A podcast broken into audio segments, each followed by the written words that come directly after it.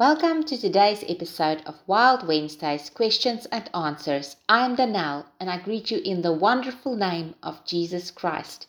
Now, today we are going to take a look at what makes some animals clean and why are others considered unclean according to the Bible, specifically Genesis 7.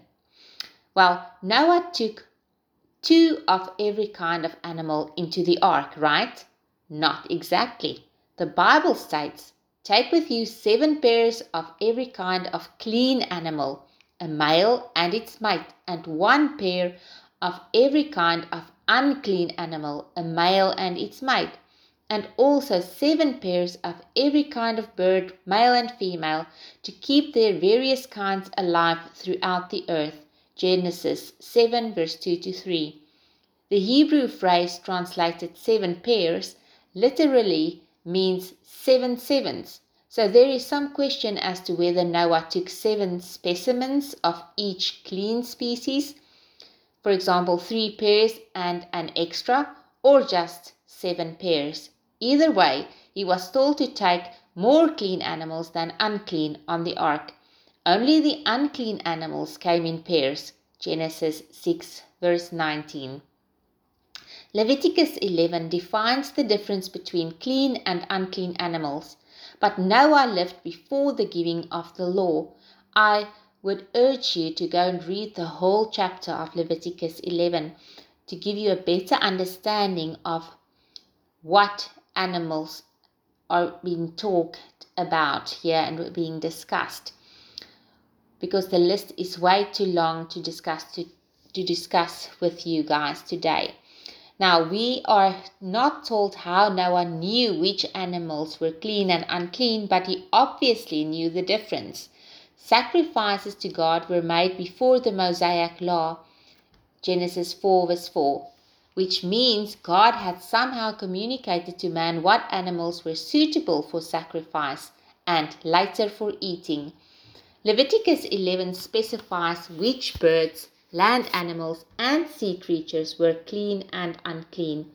Here are a few of the clean and unclean animals in those lists. Clean animals.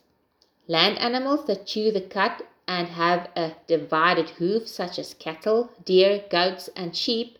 Seafood with both fins and scales, such as bluegill, grouper, and cod certain birds, including chickens, doves, and ducks, and even some insects like grasshoppers and locusts. Unclean animals. Land animals that either do not chew the cud or do not have a split hoof, such as pigs, dogs, cats, horses, donkeys, and rats. Seafood lacking either fins or scales, such as shellfish, lobster, oyster, and catfish. Some birds, such as owls, hawks, and vultures, and other animals, such as reptiles and amphibians. While the New Testament teaches that we are no longer judged regarding what foods we eat, Colossians 2 verse 16, nutritionists have noted that the listing of clean and unclean foods in the Old Testament actually provide a guideline for a healthy diet. In a time period lacking modern food safety techniques, a diet consisting of only clean animals would have protected people against many health problems. Ultimately, God's distinction between clean and unclean animals was about more than one's diet. Many of God's regulations were to remind his people Israel that they were set apart to worship the one true God. The original audience of Genesis 7 during Moses' day would have associated the reference to clean animals with the animals God have given them for food as well as sacrifice. It would only make sense to include more clean animals than unclean animals on the ark. Noah made a sacrifice immediately after the flood. Genesis 8 verse 20. Since seven or seven pairs of every clean animal had been aboard the sacrifices would still have left plenty of animals to begin replenishing the earth.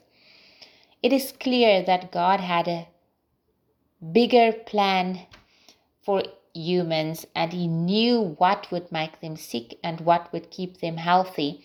That is why he gave them specific detail of which animals to eat and which not. Um, and I think, although we are not being judged if we eat some of the unclean animals, it is for your own safety that you keep to God's list because He knows best. Till we speak again next time, Shalom.